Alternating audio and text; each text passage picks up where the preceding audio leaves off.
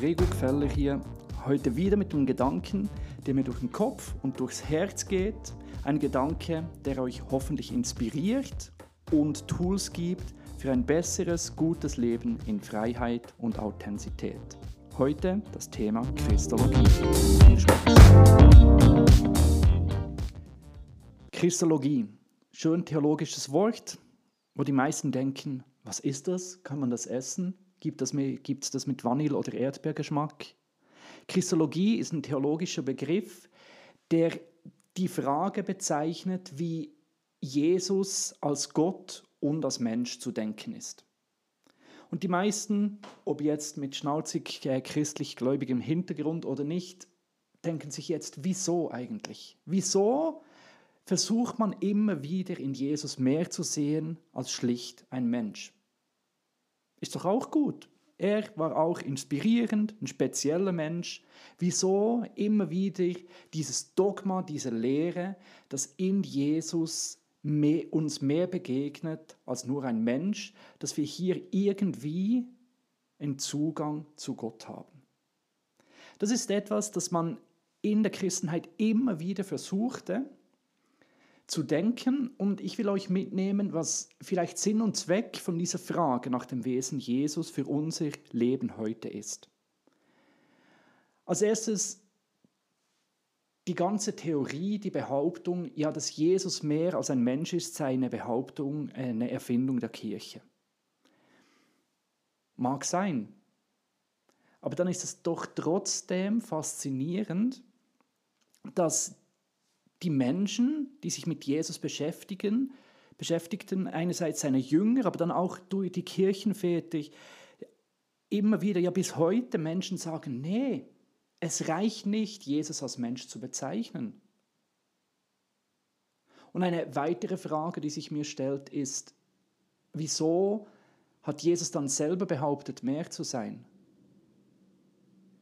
Da gibt es das berühmte C.S. Lewis-Zitat, der sagt, Jesus sagte von sich, mehr als ein Mensch zu sein. Das heißt, entweder er hat gelogen oder er war schlicht crazy im Kopf oder er hatte wirklich recht. Aber anyway, die Frage, oh, das ist jetzt so, das apologetisch, der Fachbegriff, das zu verteidigen, Argumente zu suchen, wieso es jetzt richtig ist, dass in Jesus uns mehr begegnet als ein Gott, sei mal dahingestellt.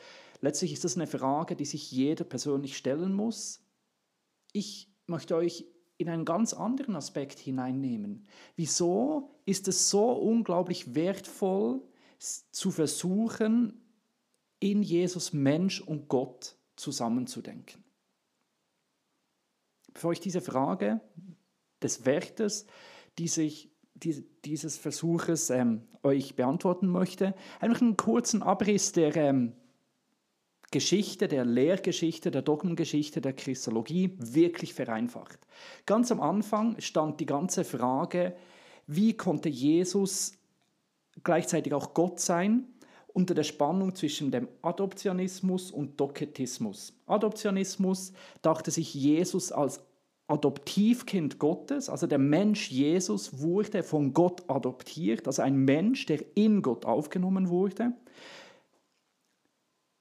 Das ist so eine Art Spider-Man-Christologie, also ein Mensch, der plötzlich mehr als ein Mensch wird. Auf der anderen Seite der Doketismus erklärte sich mehr eigentlich, dass in Jesus Gott wie so eine mystische Gottheit, wie zum Beispiel ähm, Herkules ist ein falsches Bild, der ist jetzt äh, Gott und Mensch, aber Superman ist vielleicht das bessere und zeitgemäßere Beispiel, also Gott, der einfach vom Himmel fiel und Mensch wurde. Und diese Spannung, also ein Mensch, der Gott wurde und Gott, der Mensch wurde, war am Anfang das Spannungsfeld.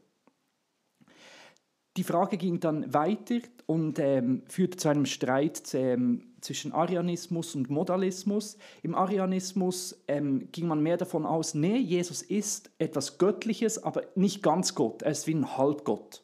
Also er gehört zum, zum Göttlichen, aber auf eine andere Art und Weise. Das ist so eine Art äh, Spock-Christologie. Weder Mensch noch Gott etwas dazwischen. Der Modalismus versucht sich ähm, das mehr so zu erklären, dass Gott einer ist mit verschiedenen Aspekten, so wie Wasser Eis sein kann, Dampf oder flüssig, aber es gibt eigentlich nur einen Gott, der sich uns auf verschiedene Art und Weise zeigt. Und da kann man dann auch zum Schluss, nee, weder noch ist richtig, sondern Christus ist ganz Gott mit dem Vater und mit dem Geist Mensch geworden. Also beides. Dann gibt es noch den Diphositismus oder Nestorianismus. Ich muss das auch alles ablesen, kann es gar nicht erst auswendig.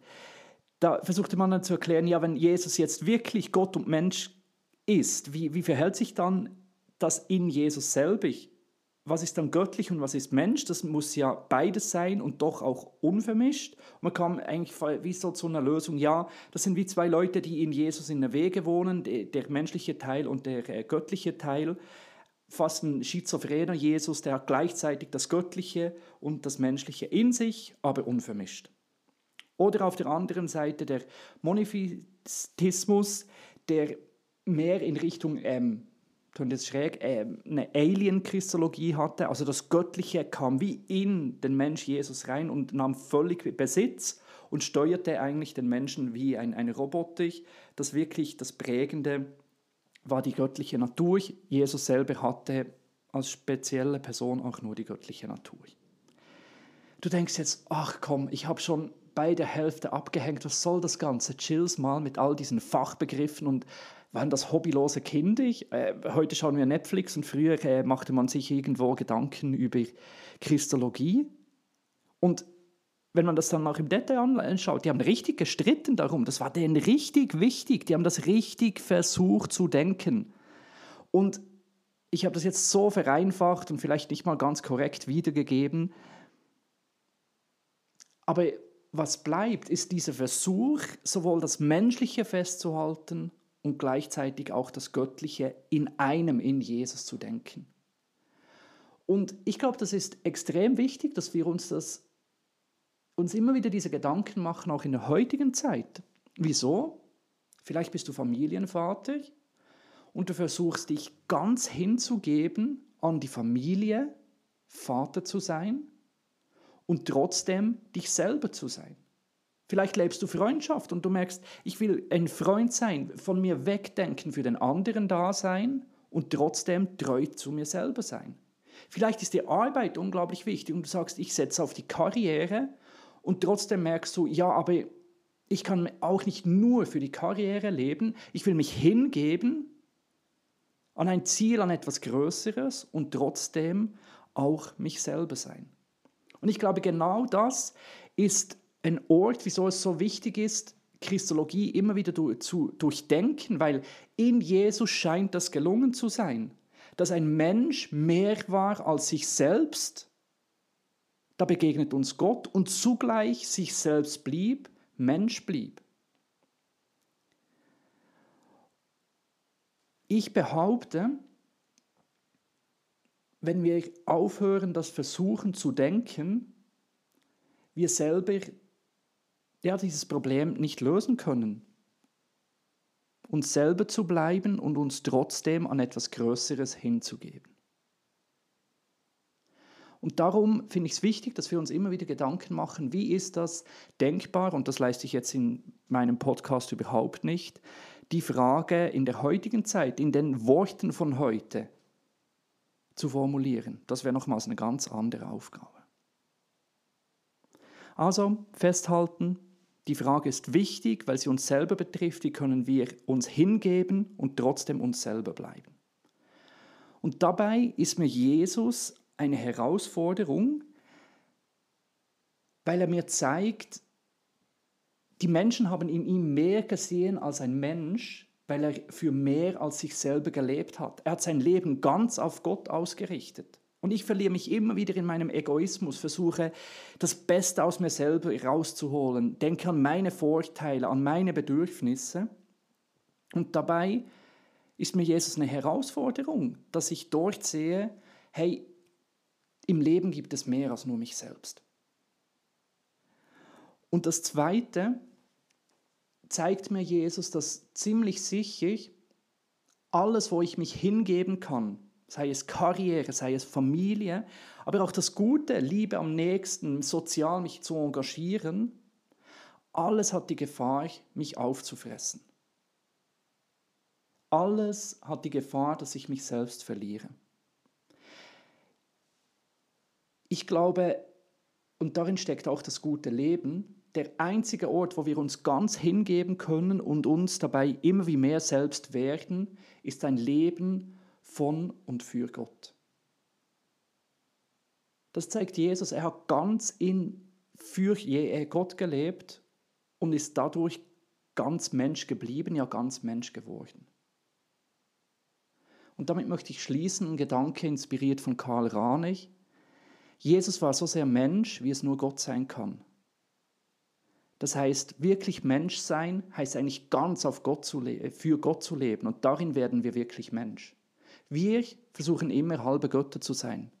Wir wollen unabhängig sein, unseren eigenen Weg gehen und als möchte gern göttlich verpassen wir es wirklich Mensch zu sein.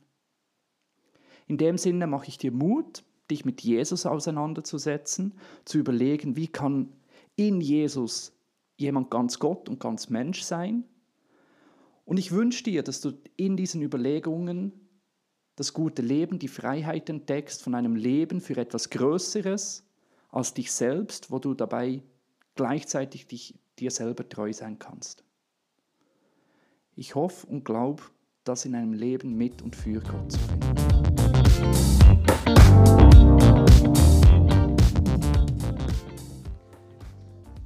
Danke fürs Zuhören. Ich hoffe, du konntest etwas mitnehmen. Wie immer, schick mir doch eine E-Mail, wenn du andere Themen hast, wo du gern mal etwas dazu hören möchtest. gfeller.christian.gmail.com Falls du mich unterstützen möchtest, auf meiner Homepage christiangfeller.org findest du meine IBAN-Nummer. Vielen Dank für die Menschen, die begonnen haben, mich zu unterstützen. Das freut mich sehr, macht es möglich, dass ich neben Studium diesen Podcast machen kann. Hoffentlich bis zum nächsten Mal. Bleibt gesund. Ciao zusammen.